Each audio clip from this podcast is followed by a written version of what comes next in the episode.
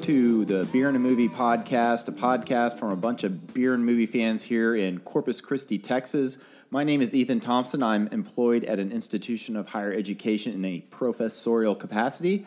With me is Carlos. I'm a record store owner, beer drinker, movie lover, and with us, as always, Dave. Uh, I am employed as a teacher of media studies at a local institution of higher learning, and I've been a craft beer drinker for most of my adult life, and more recently, a home brewer. Today we're going to be talking about uh, a couple of films, as we usually do. The first of which is a new release, came out just this week, uh, widely anyway, and that is Isle of Dogs, the latest Wes Anderson movie. And um, our beer, we've got, we're going to have, I picked out two different beers uh, themed with this film. The first one I went as literal as I could. Since we're seeing Isle of Dogs, I picked out uh, a beer from Dogfish Head. Nicely And- done. Yes, Very thank you. nose. SeaQuench Ale. So there's a lot of dogs swimming through the sea in this film, and so we're having Dogfish SeaQuench Ale. Right. Which I will uh, will will note that as you will tell, this is a can that I'm opening. Mm-hmm. Most of the the Dogfish beer it does not come in a can, and not only is this a can, but this is a 19.2 fluid ounce can. Ooh. They are, I believe, trying to uh, market this as a beach beer. So it's a session sour, and I will pour a little for everyone, and then we'll talk about it a little bit later. Yeah. So if you uh, smell that, wow, that smells pretty amazing. Doesn't smell like uh, most in, any typical beer you would think of. And you- Smells like the ocean. Smells the ocean. right. I mean, a salty, limey, salty ocean. limey salt. Right. Yeah. Yeah. The lime Yes. is the lime is unique, but that, but there there's definitely that saltiness. Um, yeah. And it's a session sour, which usually, I guess, sours you wouldn't think of something that you'd want to drink a whole lot of, but they're suggesting that you would. 4.9% here with this beer that you'd grab on your way to the beach, maybe. Right. So we'll talk about that in a second. But our film today is Isle of Dogs. Like I said, the latest Wes Anderson movie. And uh, I'm one of those people. I will admit it. Whatever Wes Anderson does, I'm I'm gonna go see it. Check it out. He usually has a, a level that of, of, quality to them, and uh, perhaps even more so. I know that they're gonna fit my particular tastes about music and movies, the kind of stories and idiosyncratic characters and so on. And, and this one is no different. In terms of what it's about, Isle of Dogs comes from uh, the name of uh, this island where, uh, in a dystopian, this is a theme for our last several episodes, it turns out, a dystopian near future Japan. Uh, the the mayor of this area has taken the opportunity to banish all dogs to this particular trash island uh, after there's a, a, a kind of dog flu, I think is what they call it. And his um, uh, essentially stepson or a ward that he's in charge of um, uh, flies out there to try to find his dog and find him in the midst of all this desolation and trash that is everywhere. So the voices in the film are uh, kind of the, the big deal actor wise Bryan Cranston, Edward Norton, Bill Murray, as well as a variety of other uh, of kind of standard Wes Anderson uh, actors that he likes to work with. Greta Gerwig is in it as well. And so um, this is uh, what I thought was uh, a very well realized Wes Anderson type movie. I enjoyed it a lot. yeah, I would agree. I mean, I thought it was, I thought it was really good and really well done. Um, I didn't see Fantastic Mr. Fox, so as far as like the non-live action, it's the only Wes Anderson movie I haven't seen. So I don't have that point of reference for this one. So for me, this is my first not live action Wes Anderson movie that I've seen, and yeah, I really enjoyed it. I, I it thought was exactly what I thought it was. I have seen Fantastic Mr. Fox, and that film, um, I like both of them. That one was, I would say, shifted towards more of a of a kids movie uh, in a way that this was like basically a Wes Anderson film, but uh, stop stop motion animation, which I should mention. I don't maybe I failed to mention that. Um, this was uh, even more fully realized film. I thought is what you get with that you want from a Wes Anderson movie. I, I mean, I think if anything, it's kind of darker than most of Yeah. Wes Anderson's films, right? I mean, the, you say this one doesn't feel as much like a kids' movie as Fantastic Mr. Fox, and I would agree with that. And I think it really does have to do with the tone. It it just it has a much darker, dystopic tone than any other Wes Anderson film I can think of. Um, but to uh, to perhaps interject a little bit of uh, caution here, I mean, I I am a little bit troubled with the some of the basic premise of the film. Yeah, yeah, Yeah. So let's describe. And it has been criticized um, outside of out outside of the typical Right. stuff that people Right. say about Wes Anderson movies. Is this is an example of like a very Orientalist approach to storytelling, where you Right. the exoticness of Japan Right. is the backdrop for this story. Right, and so the yeah, the, and and you use that term Orientalist, and I think you know that's one that maybe some people are familiar with, others may not be, but you know this is the basic idea, um, or I'm going to make it basic. I think um, that uh, th- that kind of got launched by uh, this this cultural critic Edward Said um, way back in the late '70s, where he was saying how we in the West uh, tend to view the Orient, the Eastern world, as being sort of just a backdrop for us to play out our own conflicts, right? So the way that America views the Vietnam War is less about the Vietnamese and how they actually feel about the government and or anything like that, and more about how we experience that, right? So a film about the Vietnam War is more about you know anguished young men and how they were sent to war and how they played out these conflicts, and it is that. So you have this film Wes Anderson has done where he set it in Japan. Trash Island uh, is a place where all these dogs have been exiled, and it's this Japanese city, uh, Megasaki. Am I getting that? Yeah, right. That's right. Megasaki. Um, that that they've been sort of banned from, or at least it's the mayor of that city who's led this effort, and in doing so, um, has created this exile colony. Now, the exile colony we understand because they're being translated into English. There's a little sort of cheeky subtitle at the beginning Yeah. of the film that tells us, you know, all the barks in the film have been translated into English.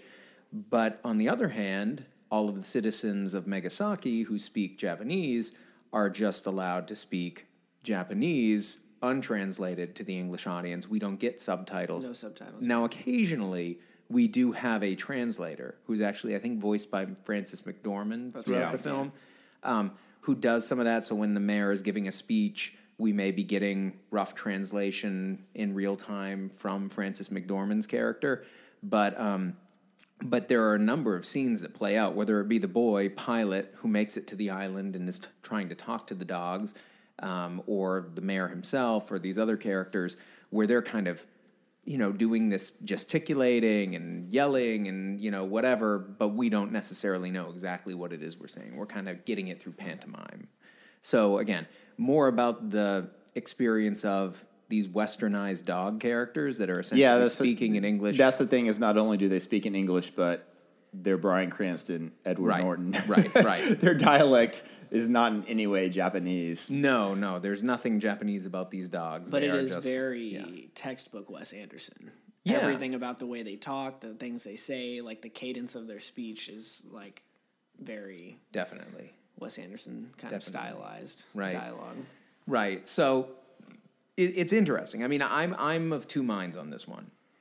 I really like a lot of what it's doing in terms of because the basic conflict here, right? That you have these, you know, they're animals, but let, let's just say this this class of beings that have been exiled and put off on this island for really questionable reasons. We come to find out that okay, well, they're yeah, they're all sick and there's this disease spreading, but the disease was probably created by the government.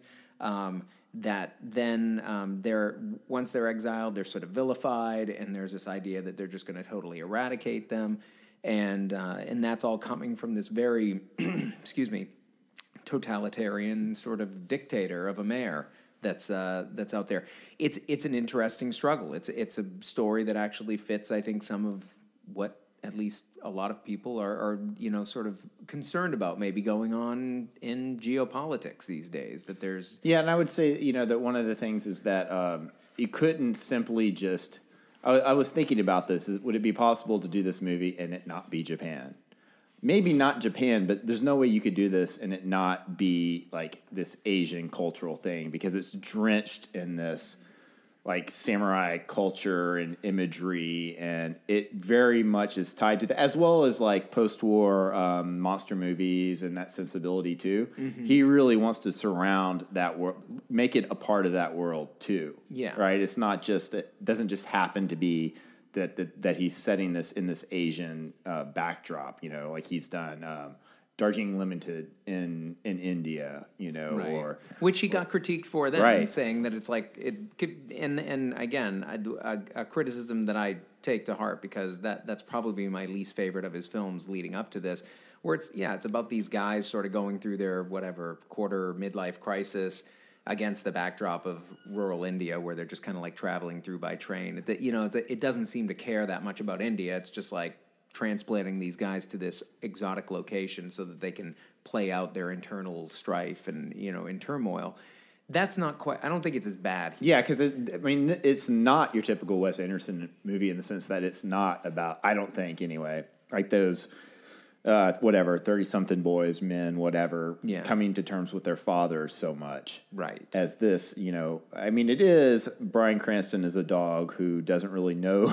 actually, come to think of it, right? Who his family Who is. Who his yeah. family is, Right. um, but there, it's it's it's a different focus. Yeah. No, I mean, I, I think that's what gets me about it is that there's there's a really there are some interesting characters here the, among the dogs, especially. Um, a lot of really, I think, nice moments among them, and and and even with some of the humans. But then you know it keeps going back to okay, excuse me, but we're using Japan as this kind of backdrop for this exotic location Yeah. that we can't penetrate because we're not even going to give you the translation of what these people are saying. Right. And then we bring in the Greta Gerwig character, who is, I mean, I hate to say it, she is just the classic white savior character, right? I mean, she just comes in and she's sort of spearheading this. Um, she's a, she's a, supposedly an exchange student Right, in right. the school, and so everyone in the school, you know, the the it's a little boy, and then she's like his prototype. Who I guess it's unclear what age she's supposed to be, but it's kind of like that anime standard, you know, kid who's older, wise beyond their years. right, Um, right. You know, maybe she's middle school age, something like that. Mm-hmm. Uh, who's the one who kind of like makes a kind of political movement to change things. yeah. But I don't know. I mean, I um, on the one hand, I totally see that. I see all that aspect of the exoticness of it, and it's like, oh, this is my- mysterious place where they would do this bizarre thing. But then at the end, I kind of feel like Japan can kind of stand it. Japan can take it.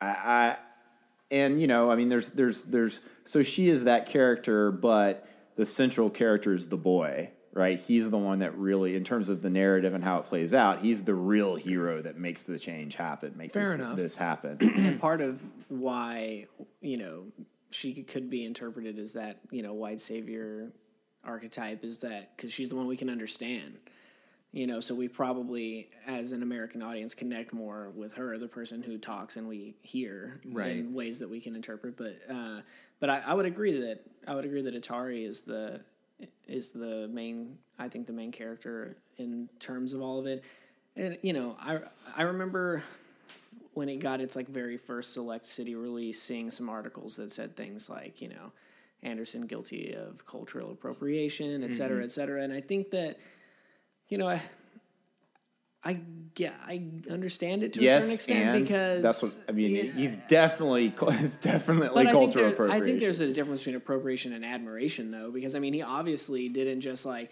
say, "Okay, this is where it is. I don't really give a shit about anything else." Like there are like traditional Japanese elements to the music, and you know, it doesn't seem like he haphazardly said it there. It seems like he very intentionally said it there, and like did his due gil- Well- due diligence to like respect, the, you know the culture. It's not like a Big Trouble in Little China type of situation where it's just drenched in like these you know pretty racist stereotypes and stuff like that. Right, and I, and and I will agree with that. I think w- what you have is a filmmaker who's clearly incredibly um, detail oriented. Right, I mean, he is uh, perhaps one of our most anal retentive filmmakers in terms Very- of like very he just his attention to detail is just beyond reproach, and he clearly loves some of Japanese cinema. I mean, he has seen samurai films.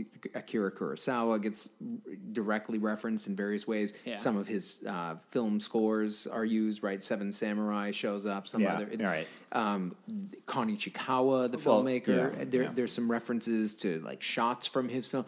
I mean, there's definitely uh, he is steeped in at least a version of Japanese film that he loves, and I think this was an intentional um, tribute to to that. I think and in that sense, I I think that there's something really great about it, and it's like okay, and and and perhaps he's even bringing attention to um, some classic Japanese cinema that some people may not have awareness of, and and he'll get them into it. Yeah, I'm sure he will, Right, you know? and it's just that okay, but then he's kind of using it as No, this there's some problems there, and there's there's some problems. Um, I think you can even kind of um, you can rationalize away this the this white Greta Gerwig's white savior character, um, and the reason that she happens to be this American there, so that we can hear her articulate all these things and say them.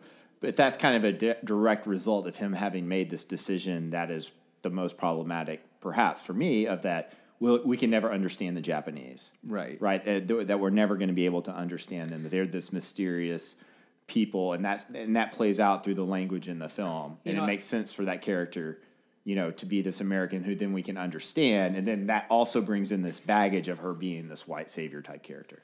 and I'm you know I'm almost certain that Anderson's thought process probably you know probably when deciding that the Japanese language wouldn't be subtitled or anything was to you know pay respects and like honor and not try to anglicize everything about the you know Japanese characters. fair enough. Which you know Yeah, though that may you know i would put money on that being his intention behind that choice you know as you just said appears to have possibly backfired on him a little bit um, but of course you know i am incredibly biased in that i love everything wes anderson has done so you know uh, Well, it's and it's a great looking film. I mean, I love the style of animation. Yeah. I, I loved it with Fantastic Mr. Fox. It is stop motion, but it's really it's stop motion with such.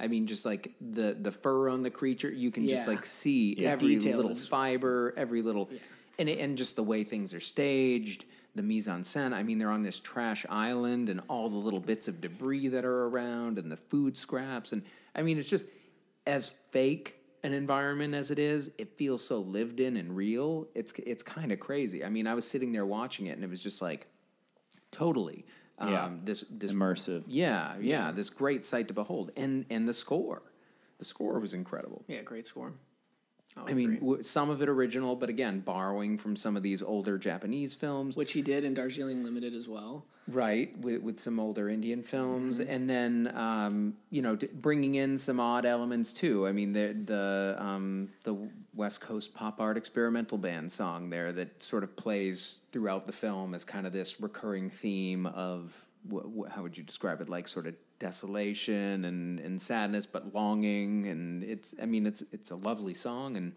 It, hits that point of uh, you know sort of bringing forgotten pop music back into public consciousness that uh, that Anderson always does. yeah he's known for Okay, so we've uh, we've I think we've done a, a, a pretty good job here of, of of recognizing the problematic elements of, of this of this film uh, in terms of sort of Orientalism. Um, however, I will I will say one thing that I do really like about the film is that I think it's very effective and it makes sense as a stop motion animation film. I never. I never felt in the film like, oh, I wish they would try to do something like this. Instead, I was constantly thinking, wow, that looks really cool. That works really well to have those puppets or whatever they are. Yeah, right. They're a kind of puppet Yeah. used in that way to tell this story. It makes sense for stop motion animation. And the design all works together and it tells a story and it's visually compelling in a way that all really worked for me. It also had like you said, a good soundtrack, including some old popular music tunes, and maybe in a later later segment we'll talk a little bit about Wes Anderson and, and his soundtracks. Um, I would not say the same thing for the the next film that we're going to talk about. But before we get there, before we yeah, get there, let's before we let's- get there, uh, let's let's revisit this beer, the SeaQuench Ale, fr- SeaQuench Ale from uh, Dogfish Head. I love this thing. This is just, I mean, session sour as a concept is something that a few years ago I wouldn't have known what you were talking about. Um, now it's a little more common, but the idea of something that is relatively light, low in alcohol, um, a little sour, a little tart there. It's not Yeah. like we're not talking about like mouth puckering kind of crazy, like I'm sucking on a lemon. but it, but it does have you know as it says Black there's- lime. There's, some lime juice in there, Yeah. some lime peel. Um, it's just very i think you know, it's like uh, I, I compare it to like drinking a lemonade or something. They they and they uh, Dogfish Head, of course. Uh, man, they're they're one of the biggest and old oldest uh, craft beer makers and one of the most important companies in terms of uh, the different things that they've tried. Of course, their variety of IPAs: 120 minutes, 60 minutes, 75 minute, 95 minute, however many minutes. They're they're continuous hopping. You know, that's kind of their thing that they invented, or one of them anyway. They have a great website uh, if you're a beer person, and the way that they describe this beer is a mashup of a Kolsch, a Gose, and a Berliner Weisse. And I, I thought it was kind of funny. They tell you uh, they've got guides for all their different beer, both how you should enjoy it, what kind of uh, glass you should drink it out of, what kind of cheese, what kind of food, and then also they've got description of the experience. so if you're unsure how to talk to tell people about this, you know, I can tell you that uh, even though I haven't tasted this, it's amazingly tart, refreshing, crisp flavors of lime. Uh, huh, deepy, deeper, slight bitter of black lime. Touch of salt on the tongue. Did you get that? I did, yeah. And then a bit of malt sweetness in the finish. What, what do you say, Carlos? Is that I mean, it hitting it? Yeah? accurate. I would Yeah, say. yeah. Um, did I did I like this beer? Yes. Did I love it? Not really. Yeah, you're, are, do, generally, do you like sours? I, no, haven't- not No. not as a rule. No. Um, Okay. Uh, and you know, that being said, I don't. Well, I wouldn't say that I have a ton of experience with Right, sours. when right. I just the word sour to me is a little off-putting. I've never enjoyed that as a you know Mm-hmm. sensation or whatever. But uh, so I tend to not reach for them uh, Right. if I see a sour on the shelf at the grocery store or whatever. But you know, enjoyable. I I think that th- these beers are interesting. Like I've thought, I've wondered, you know, for someone who doesn't who doesn't think that they like beer, but would prefer to like, heaven forbid, drink a like hard lemonade or something like that. like that, maybe this would be a way to convert them to beers. Yeah. that this would be a transitional. Yeah, Yeah. a much better option to Mike's Hard would be the SeaQuench Ale. Uh, Yeah. If you find yourself reaching for a Mike's Hard, stop. find the SeaQuench Ale. Now that go that said, you, you might need to add some syrup to it. I don't know. It, doesn't have the sweetness, but, but I, yeah, I I, don't mean, know. I thought it was I, the sweetness of the lime for me was okay, a little bit in there. Yeah, no, Yeah. I mean, there it's it's in there. I just don't know to the level that you get Yeah, with a no, hard it's- lemonade. it's not Th- Mike's Hard level At least it's been a while since I've had one, but my experience is that that is really sugar forward, it and then we go with the. But yeah, I think you know the, these beers. This could be a nice gateway sour for somebody. I think if somebody is generally thinking, or gateway beer in general, I don't really like beer, but I do like you know Yeah. tart things, lemonades, limeades, whatever, or even hard versions of those. Give this sure. a shot. Yeah, yeah, it was good. I enjoyed it. I don't. I'm glad that I have tried it, but I don't know if I'll ever find myself going for it again. But Fair All enough. right. So then, uh, when we come back, we're going to pour a, a Japanese beer and then talk about a film that doesn't have anything to do with Japan at all, but it is stop motion and it's on Anomalisa. All right. So um, when I went to our local liquor store and beer purveyor, I knowing that we were watching uh, Isle of Dogs and talking about how it.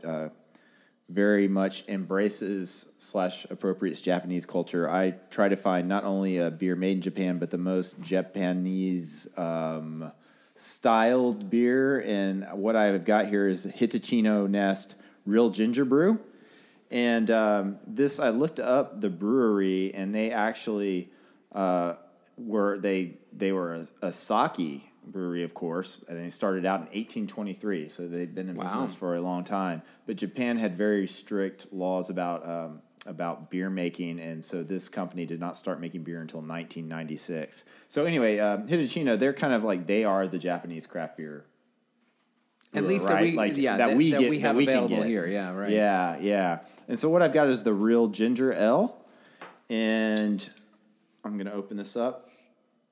And we've been having a conversation here because I will admit that there was a little bit of dust on this bottle that I got uh, off the shelf in our beer place. And we're not sure, but we're looking at the label and it's got some numbers on there. It says G.13.04, and we hope that that doesn't mean it expired five years ago. but it probably does. It probably does mean that. Um, all the beers that they had were like 13, 14, 15. So I convinced myself that it wasn't really that, but um, we're about to find out. Um, it's eight percent alcohol, so regardless, I mean, maybe it will have preserved itself well. Again, this is a beer brewed with ginger. Ooh, ooh, wow! Was not expecting that. Uh, this is a murky. It's very murky. That looks like a beer that's been sitting around. Gosh, long. what is that? Like it's sort of like. Oh God, I don't know about that, red. guys. Yeah. What is that? What what is the aroma you're getting? It's kind of. I mean, it's kind of. Five-year-old ginger beer. I'm, ge- I'm getting no ginger. Are you getting ginger? I was getting a little ginger. You yeah. are. I'm not. I'm not really getting ginger on the nose, but I'm getting like malty caramel, uh, almost like a molasses cookie sort of thing. All right, I can't wait. Go ahead and taste it. We've got to tell people what it tastes like. Oh my. Oh geez. Okay. That's not But good. th- we're taking it out of order here, though. If we go, with I know, but I just wanted to know. I couldn't hold. I couldn't wait, and I'm not drinking this. It looks terrible. I'm sorry, folks. Stay away from the five-year-old uh, Hitachino ginger beer. I might have to return that. Don't hate it. That is. You Don't hate it. All right. Oh, but it's like there's something like. I don't know, dir- like almost d- dirty, earthy. Yeah, like it's very earthy. It shouldn't, but I don't say think it should be that way. That's not. I'm not here to comment on whether it should or should not be anyway. What I'm here to say is how it is. All right. It's kind of earthy. Okay, maybe that's what we need to take All things right. for what they are, and not judge them based on what we think they should be. Okay, fair enough. Expectation This management. it my says, uh, "Please enjoy the balance of the ginger flavor and the taste of malt."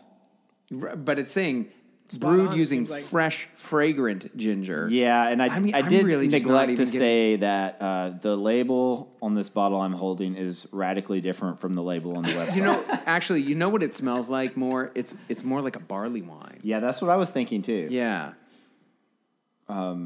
because it's been a, The a smell- very aged barley wine. I don't mean I to be mean- insensitive, but the way the the nose that I'm getting, kind of, you know, if I were to order some like pot stickers as like an appetizer, the Hmm. combination of the pot stickers, like the soy sauce or whatever sauce it's served I'm getting that kind of smell. All right, well, I think we ought to talk I, about. I think maybe there is a soy element in there. I'm, ge- Yeah. I'm getting the soy sauce thing that you're talking Yeah. about, which I which I tend to get with heavier. But anyway, yes. Hopefully, we'll talk about the film, and no one will have to run away from the table because they're sick. At Oh, their I don't think I don't think it's going to make us sick. It's Yeah, and, yeah, and we'll revisit and see how well it sits. our, our engineer Seth is is Yeah, uh, is Seth is wafting this. And this is definitely getting passed around. it's intrigued. Our- Got me up. right. Yeah. So so Anomalisa here, right? Anomalisa, yeah. Yeah, so Charlie Anomalisa, Char- Charlie Kaufman, and um, you know, uh, I'm I, I've been tasked with summarizing this film, uh, and it is a again stop motion animation film and directed by Charlie Kaufman.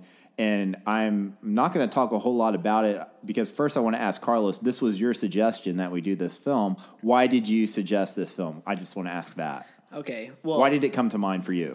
because I mean, a because it's a somewhat well known American stop motion animation film, which Right. I feel like we How know many of we those don't. are there? uh, well, more specifically, a more adult. I mean, this one is very adult, but the. In, in comparison to Isle of Dogs, which is a little more adult than what you would expect from a stop motion animation film, and I mean, you know, it was there are probably three reasons that I recommended it. One, I love Charlie Kaufman and most of the things he's done.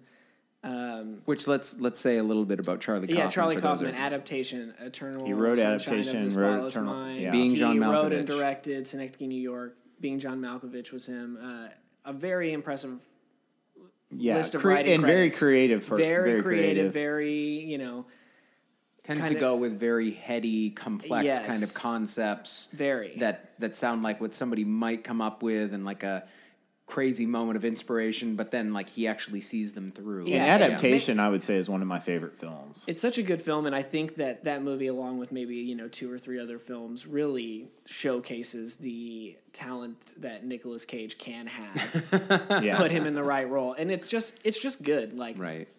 pretty much you know with the exception of some of the you know kind of connotation and baggage of the fandom that comes with eternal sunshine of the spotless mind like all of his movies are just straight. They're just straight up good and watchable and rewatchable and interesting and have unique. He's one of the most unique, I think, writers and uh, people working in film. So So that's why you suggested it, and now we're here to see I've if I've, deliver. and I've been wanting to see it for a while too, and Yeah. I just hadn't. And it was also nominated for best animated feature at the at the Oscars. I think in 2016 was the Yeah. year it was nominated. Yeah. So it seemed to have you know solid credentials. Mm-hmm. The reviews I read were good. Uh, the film itself is I. Okay, and it's uh, this is uh, this is streaming on Prime, so it's an easy on one Prime. to, to check out. And also, uh, you know, I thought that the fact that uh, Mondo had recently come out with a very, you know, elaborate sound vinyl soundtrack release for this movie also kind of gave it a little bit of clout all as right, well. well that that boggles my mind. I mean, Um, they the the cover is a fold out like diorama of like the bed from his hotel. Like it is very elaborate. This thing, this somebody put a lot of work into releasing this soundtrack. So the fact that Yeah. all of those credentials and that together, I was like, well, there's got to be something going on here. Yeah. I need to see it. Well, so the the story uh, is it opens up with this man who's I don't know uh, late fifties probably uh, flying on an airplane going into a uh, Cincinnati. Yeah, I don't know if I would place him in that quite that old.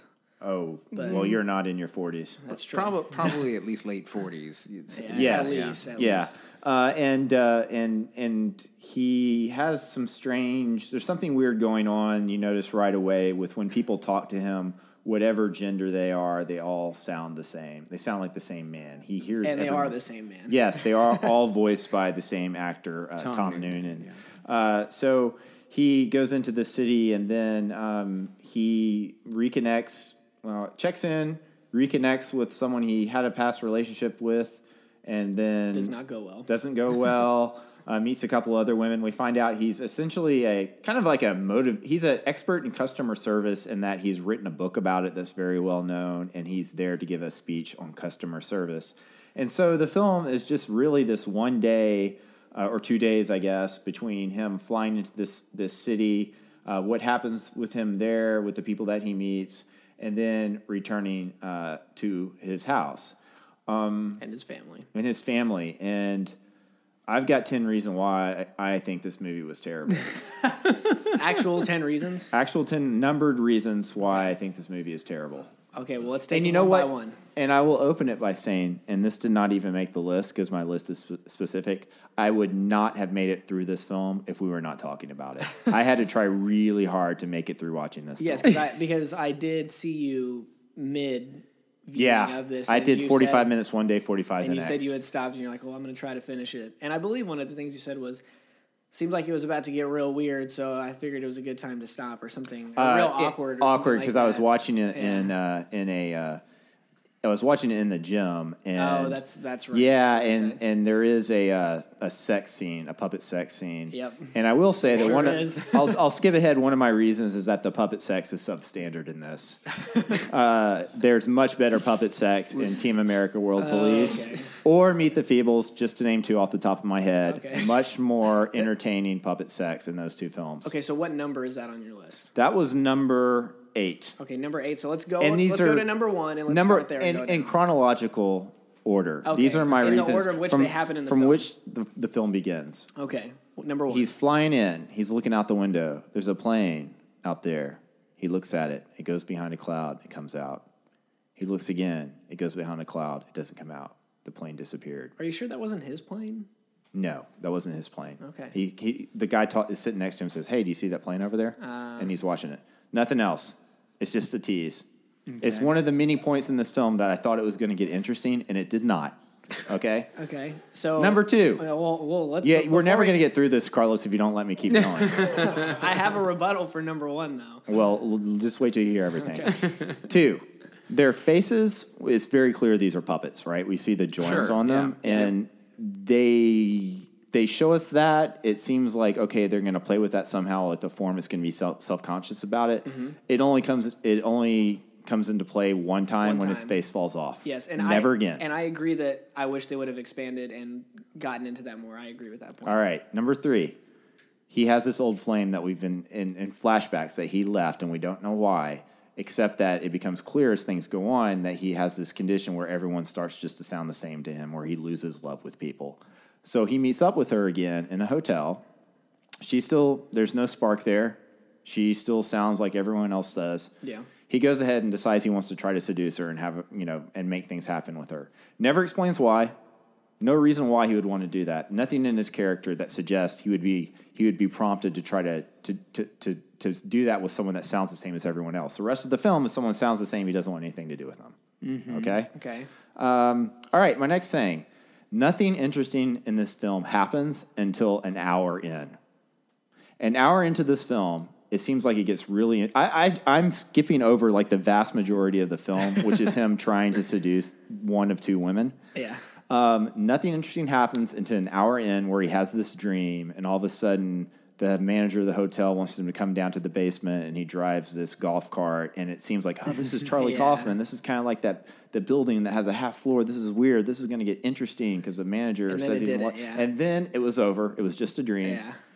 Um, so Okay, that was hold on. number four. Number five. Hold on, before you go to the next one, I want to say two things. One, I today this afternoon have realized that you don't particularly care for a slow burn, uh, so I will not recommend a movie like that. And two, I just want everybody that's listening at home to know that Ethan is staring me dead in the eyes as he recites all of these reasons. he seems You're- very upset. There's with no me. one else sitting across from me. Hey, it would be. I'm gonna. I'm gonna That is jump- the hot seat.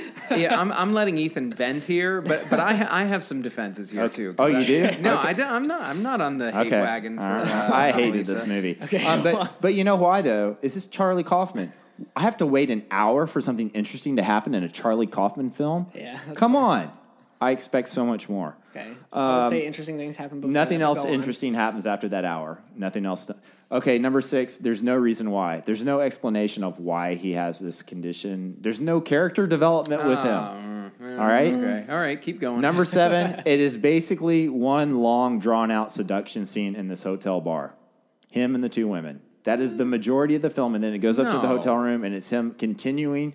If you do it minute wise, I guarantee you, that is the majority of the film. Can one of All our listeners out there Substandard, calculate those minutes, please? yeah. um, right. Post and- that on Facebook. and these guys will pay you Tweet just at us. ha- to suffer through doing so. Uh, okay, we already talked about substandard puppet sex. Yeah. Uh, number nine. you this have is, you have high How about this? How about this?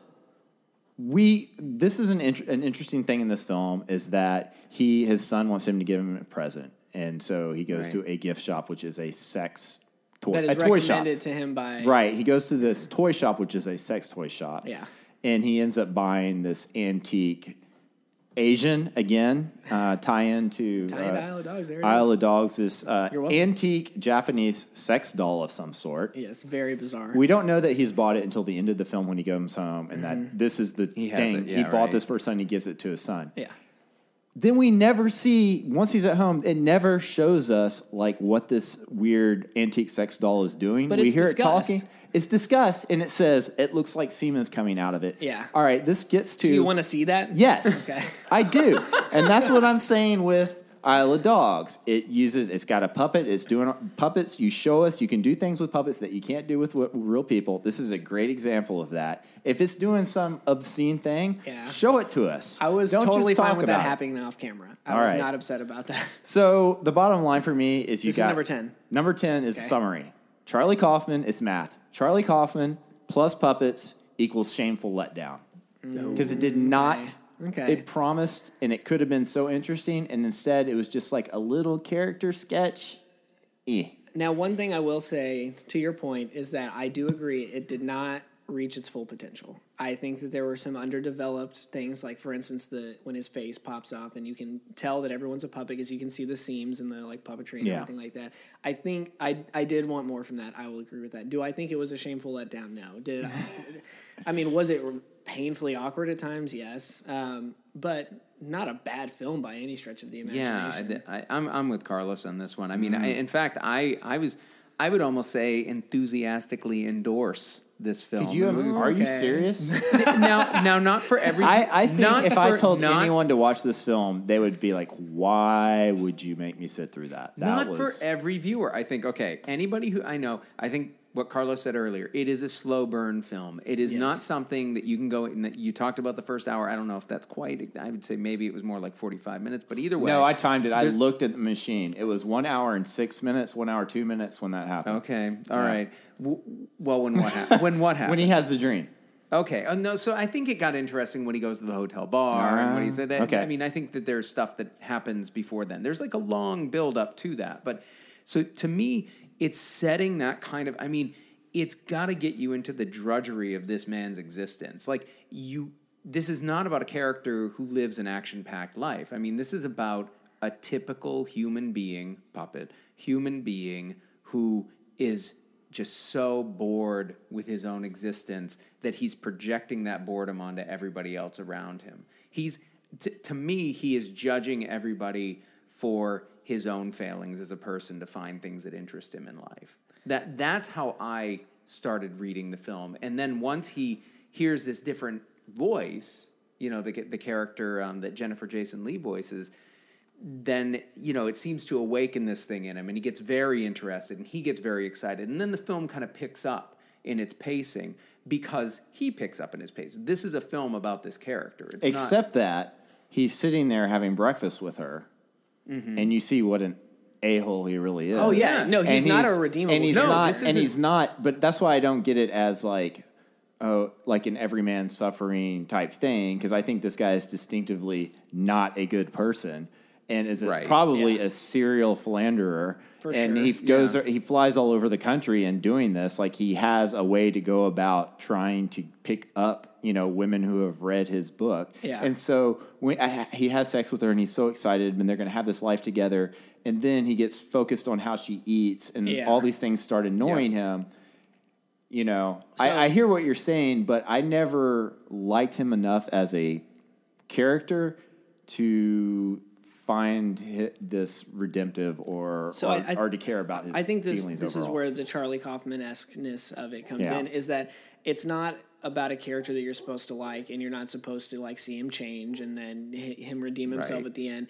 It's what it is. Is it's a story about somebody who is profoundly unhappy with their life and thinks that somebody else is going to be able to fix that. Right. And thinks that the answer lies in someone else, in some new romantic partner, in some new whatever, when ultimately at its core it's about a person that's unhappy with themselves and won't like realize that and do anything about it other than just try to see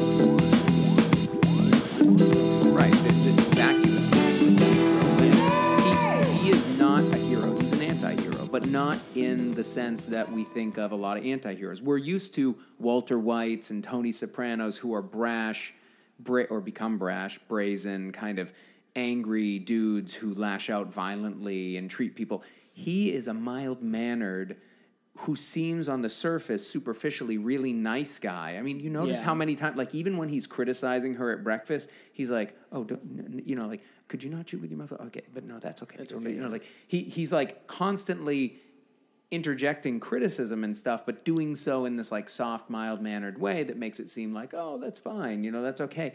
But it's not. I mean, he that, that's what I think is one of the, the a mark of a Charlie Kaufman film. A character unlike any character I've quite seen. But if they're but it, okay, but for me, where I am as where I sit as a film goer is Mm-hmm. if it's going to be a character that I don't really like, that maybe isn't that redemptive, and isn't going to be, then let him let something interesting happen to him for God's sake. Right. And that's what was missing for me. Yeah. So like Charlie Kaufman as a character in adaptation is kind of like that yeah. what hella interesting stuff happens in that film. Yeah. Right? Right. And so for this one, I was like, when it took that turn and he is having that dream and driving that golf cart, I thought, oh, okay, so it's taken a long time, but now some this is really going to get interesting because he's going to be put in these weird situations where he's not used to, and he's going to have to figure out no.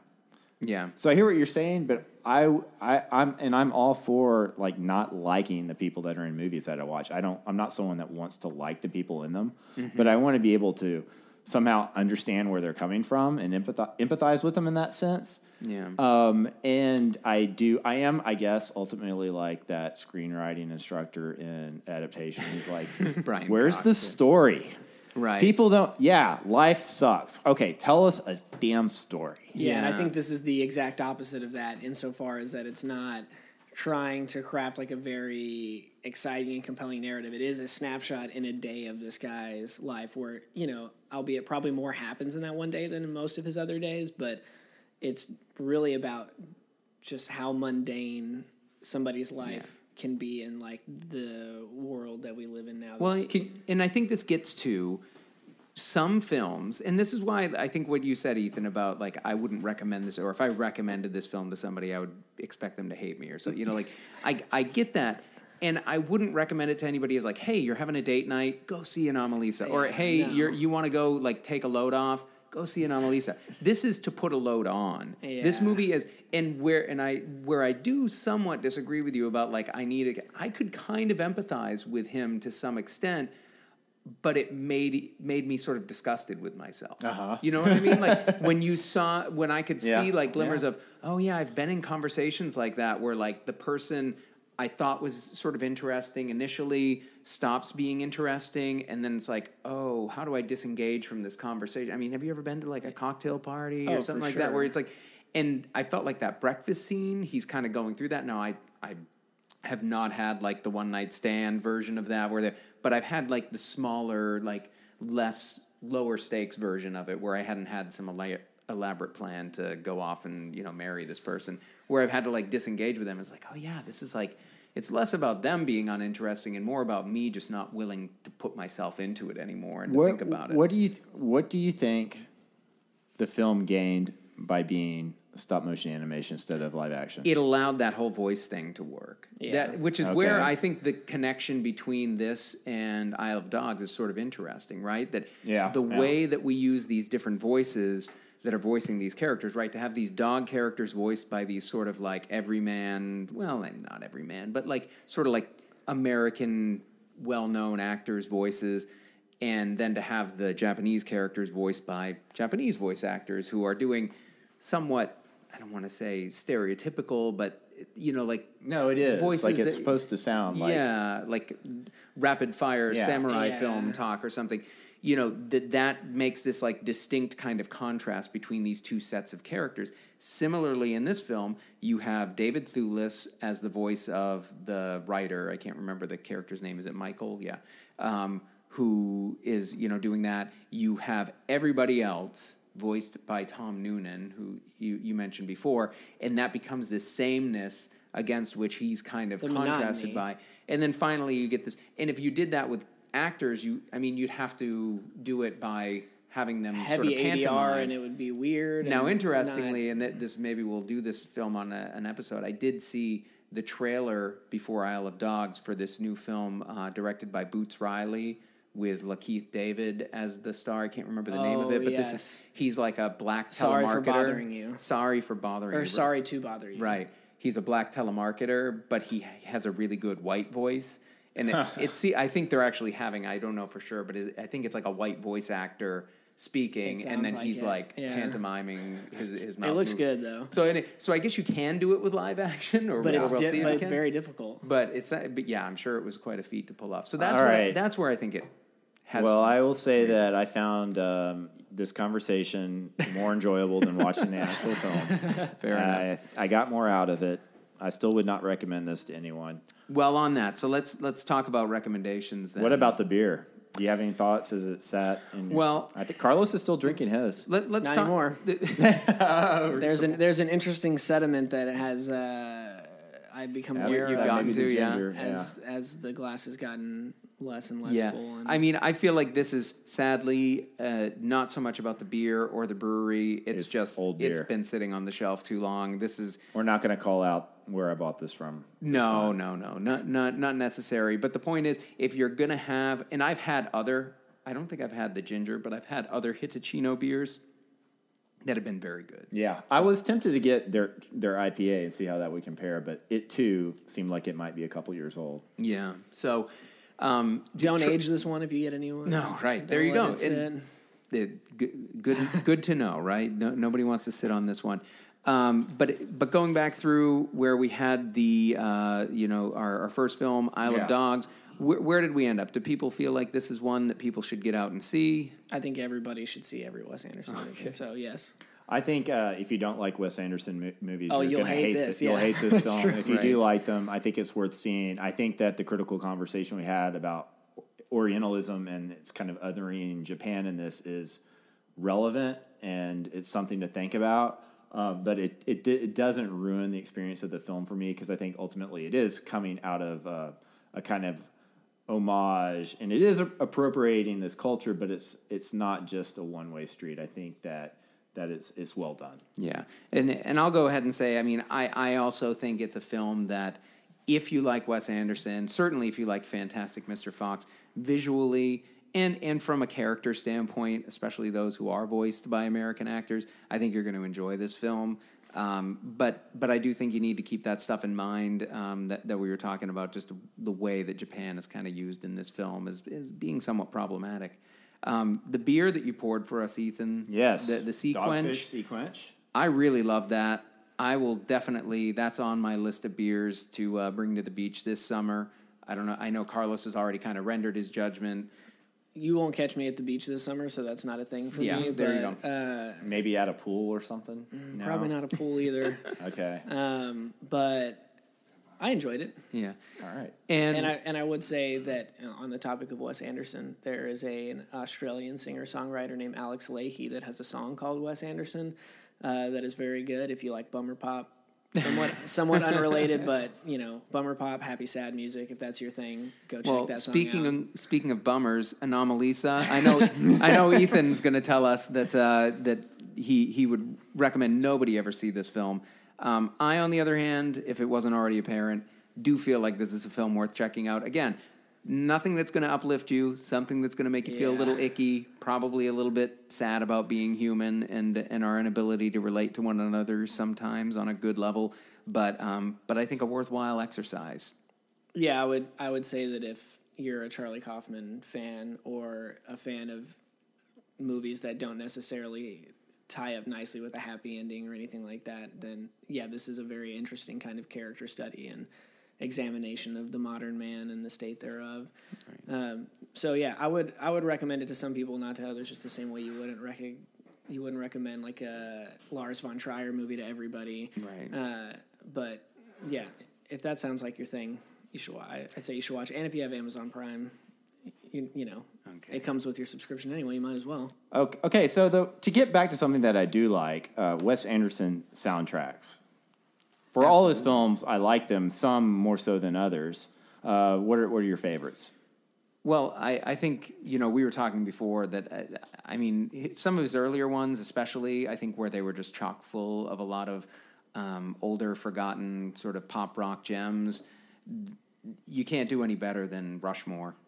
Yeah, it's it's so good. For yeah, Friends Are Rushmore's my favorite too. Yeah, but I think the Royal Tenenbaums is very strong as well. Mm. Uh, that's one that I've been very highly anticipating somebody to finally get it together and put it out in like a deluxe vinyl reissue because it, it's never been it's never been given a vinyl release before. Really? and- Right. This, this is the uh, record collector and record store owner Yeah, speaking. yeah, so I, that's definitely one I've been waiting for. There's some really good songs all throughout that movie. And of but- course, those two films came out in succession. They and did. Rushmore was his Yeah. first kind of like big film with more of a cast and more a budget mo- and everything. more of a budget yeah. and everything. Bottle Rocket came from a short film that he made, and Yeah. then somebody was like, "Here, make it." Into And there's some great stuff in that. I Oh, mean, yeah. Love and, yeah, I mean- mean, yeah. Bottle Rocket's a great movie, but Yeah. Rushmore was the first one where he was like, "Okay, I am setting out to make a feature film. Mm-hmm. Somebody's going to give me money to do it. Let's go. I've Right. got Bill Murray. Let's rock and roll." Right. And so, the, and I remember that coming out, going to see it, and the soundtrack also coming out. And at the time, I was doing college radio, and so I got most of my music that way, or I'd get to listen to it. And I remember that soundtrack coming to the station before I even saw the movie, and that creation song, "The So Making good. Time." Yeah. Um, which they were not a band that I really knew. I had not done the sort of garage rock uh, exploration that that I've done to some extent since, and that was a revelation. I mean, it's just such a, I don't know, ferocious song just right out of the gate. And even and that made, got me into the Kinks, going back and listening. Right. Oh yeah, he Yeah, loves yeah. the Kinks. Yeah. Yeah, lots of yeah, Kinks and, and you know a lot of British stuff, right? Like that, Chad and Jeremy, the um, uh, the Who. there, Cat Stevens, Yeah. a, a lot of these kind of British '60s, uh, y- it- sort of a weird thing. I mean, it came out in '98, so I mean, this was not necessarily a time that '60s British pop was at the forefront of everybody's mind. Not Yeah, and he was I don't uh, he's one of those few guys um, Tarantino has kind of gotten away from this. Like that was with Pulp Fiction and Reservoir Dogs, those soundtracks were such a key part of those films and did so well, you know. And I would and say the that- use of, of music that's not contemporary to the, the time that it's set yet that that is part of the feel of those films. And Rushmore is so much like that. Yeah. Royal Tenenbaums too. I would say Tarantino did a good job of that too with Inglourious Basterds. The Bowie song in Yeah. that is just. I don't think anybody will use a Bowie song to the same effect that he uses Cat People and Inglourious Basterds. But if we're going to talk about Wes Anderson soundtracks, we really can't have that conversation without talking about The Life Aquatic because that whole thing is just Seu Jorge, a Portuguese, you know, Yeah. folk singer for lack of a better word um, doing david bowie covers but singing in portuguese the entire time and very different stylistically and it gives a uh, gives a very unique feel to that movie but it's also it also grounds all of the music in the reality of the world because Seu Jorge is a character in the film that you'll see playing one of Right. the songs and it'll pan down to whatever that scene was going to happen in that scene or pan to what you know so Life Aquatic is huge, but I I think all of the music in Wes Anderson's movies are always just so spot on. Yeah. Yeah. I was just looking over uh, the the soundtrack for Isle of Dogs to see, you know, what actually is in there, and there's not much of the pop stuff. One of my uh, song that they use in the in the trailer uh, from a band that I I find really interesting, an, another '60s band, the West Coast Pop Art Experimental Band. If you've seen the the trailer for the film, that's what's in that. But then there's also uh, music from uh, Seven Samurai, like we said, Yeah. And Drunken Angels. Um, and then uh, Alexander Duplat, Duplat, Duplat. I can't. How do I say his name? Yeah, Desplat. I don't know. Yeah. I mean, he, it, I'm sure it's probably Yeah. a French name, and I should be more cognizant of that. But, yeah, but uh, but yeah, it it, it's more orchestral. Although Yeah, there- it's a there lot is more there is orchestral. you know some of those other things, which which is kind of a trend. I mean, right? Some of those earlier films were really dominated by those pop songs. Mm-hmm. More and more, I'd say, since at least Moonrise Kingdom, we've gotten a lot more kind of classical orchestral um, score that's been done. So, y- you know, there, there's been some evolution there, but he still, it's interesting that he still, even in this film, sneaks in that kind of West pop, West Coast pop art experimental band track that I think works well, Yes, but is. but it's out of place with the rest of the stuff in some Right. ways. Yeah. Yeah.